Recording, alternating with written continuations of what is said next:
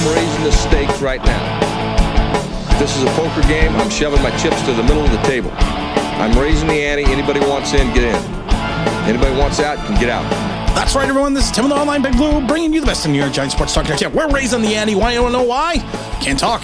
The season will be starting on Sunday. Sunday, Sunday, Sunday, Truckosaurus. Oh, we are so excited. We're all ready. You know what? We we are sitting here and we are looking to and we are ready to go because we want to.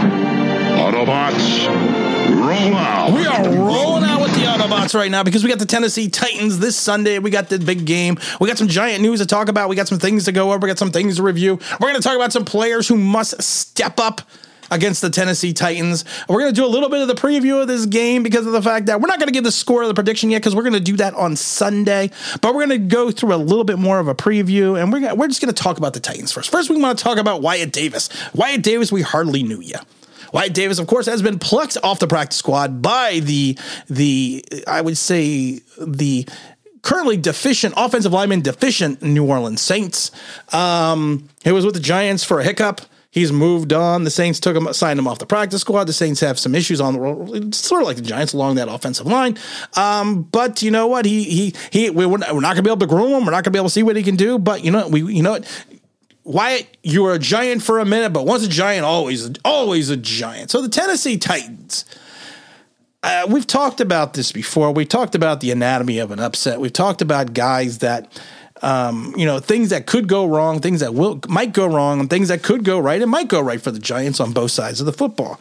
One of the things I kind of wanted to address quickly is there's some guys that gonna they're gonna have to step up. They're gonna have to play above and beyond if the Giants are going to be having any chance to get a win.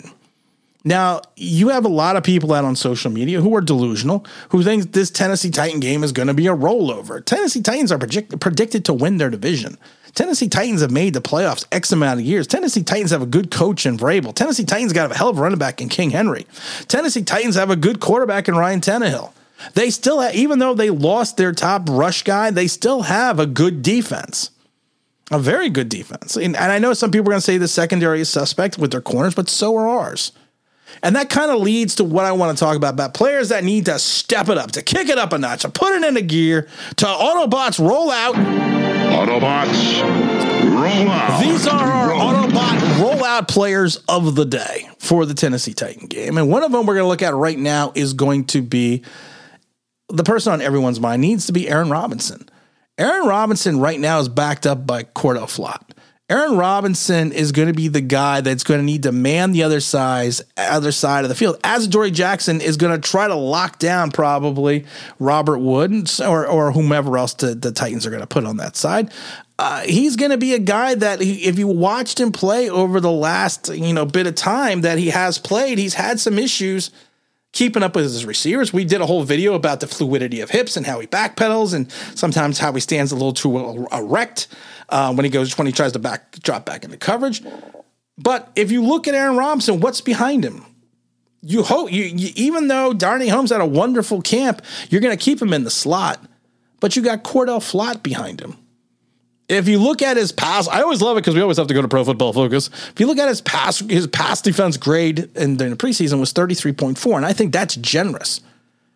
He looked shaky at times. He looked like he just did not belong at times because he's always a step behind. And I did a whole breakdown video of why I think that. And like I said, I normally don't do breakdown videos of players' performances, but as a former defensive back, I saw some things that, you know, the Giants definitely probably have solved and, and are working on.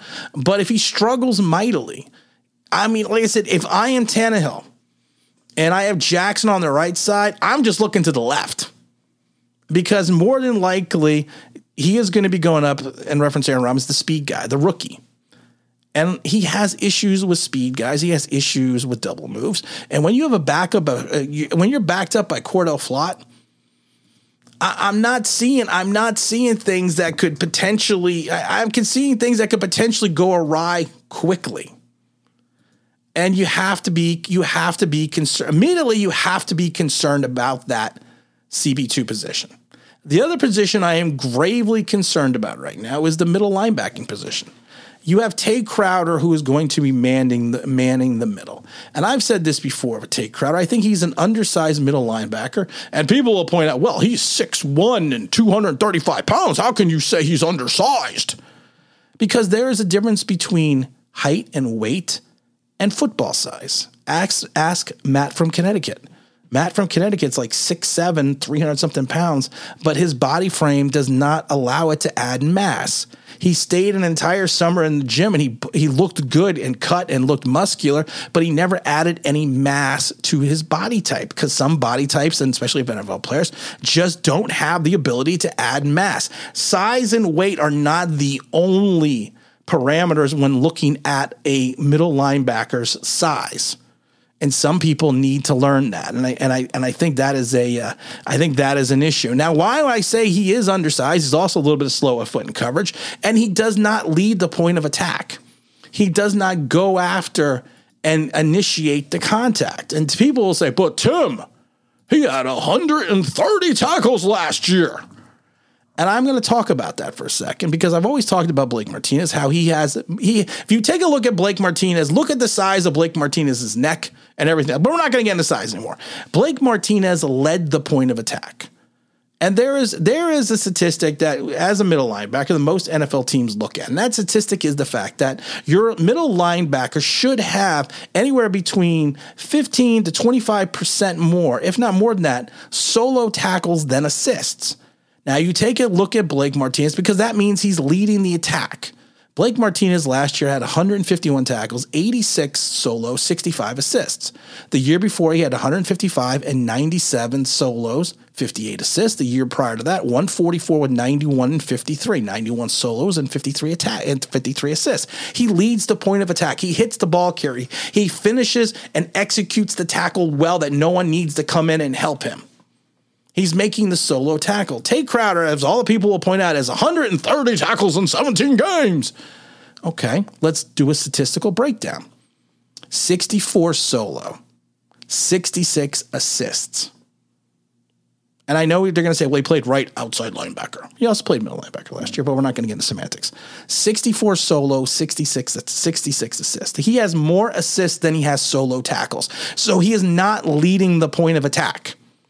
He is not initiating the contact. He is a pyloner that he comes in and gets the assist by being one of the guys that comes in after someone such as Blake Martinez leads the point of attack and starts initiating the tackle. Now, if you're going to play that way against Derrick Henry, we are going to have some issues because of the fact that Derrick Henry looks for contact.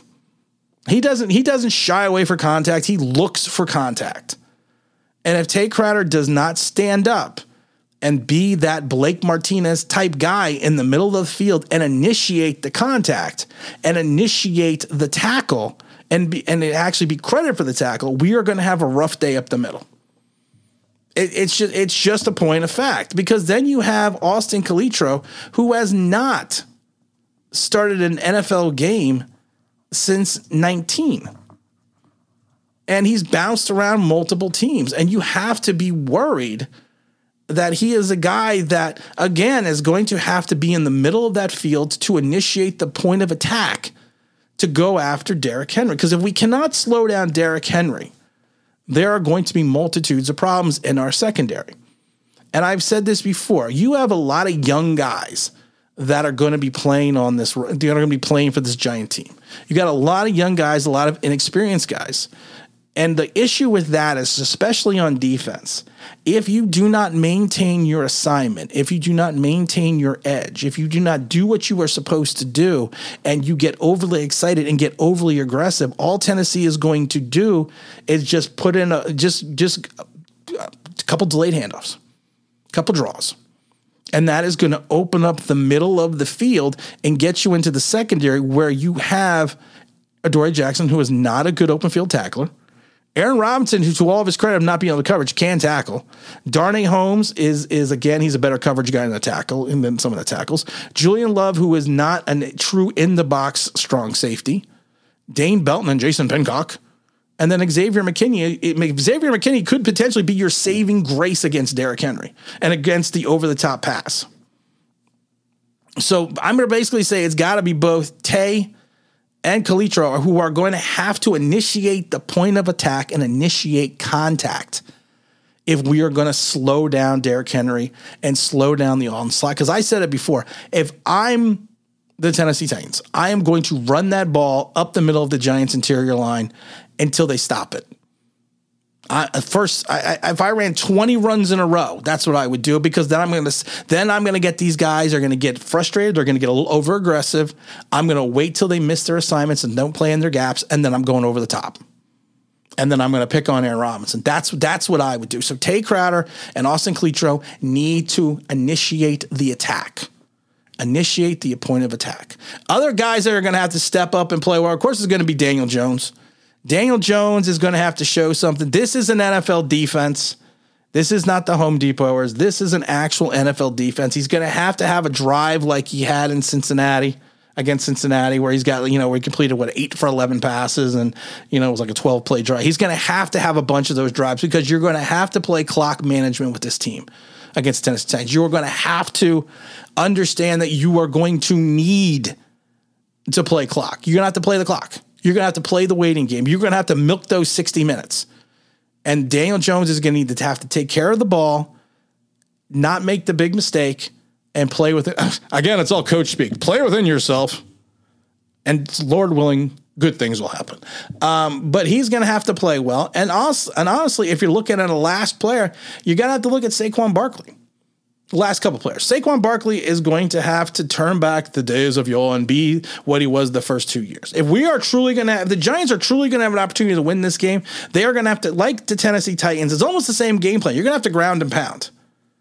The only difference is Tennessee has more talent on the defensive side, but you're going to have to ground and pound. You're going to have to play the clock game. You're going to have to manage this game correctly and that's and that's all there's going to be. It's to it's an e- it's an easy offensive philosophy for the Giants to run, run, run, set up the play action, and look for Kenny G, and try to make something big happen right away. That's what I. If I'm the Giants, that's what I'm doing. I'm I'm gonna I'm gonna take the I'm gonna take a page out of the Seattle book you know, that Jason Garrett ran, ran, ran, set it up for the second half, and hit them big right off in the right off right off in the second half. They he, you know, go for something big, and that's what I would do. And honestly, if you want to, and I'm not just going to pick one player. You, the whole offensive line for the Giants are going to have to step up because they are going to be going up against a quality pass rush. And the and the linebacking core of the Titans is, is there are no slouches, but like I said, there are some issues in reference to what we're seeing in regards to um, the corner situation. You you have some guys that are uh, that are that are somewhat suspect and they're somewhat. Um, uh, I'm not going to say suspect, but they are guys you have to look at and say, you know what, they're not the best high quality corners in the league, but they are professionals. And you have people like Farley, who's you know he's coming, I believe, his second year, who who can play well at times. He's who's earned a spot on this team. But like I said, the whole offensive line is going to need to step up.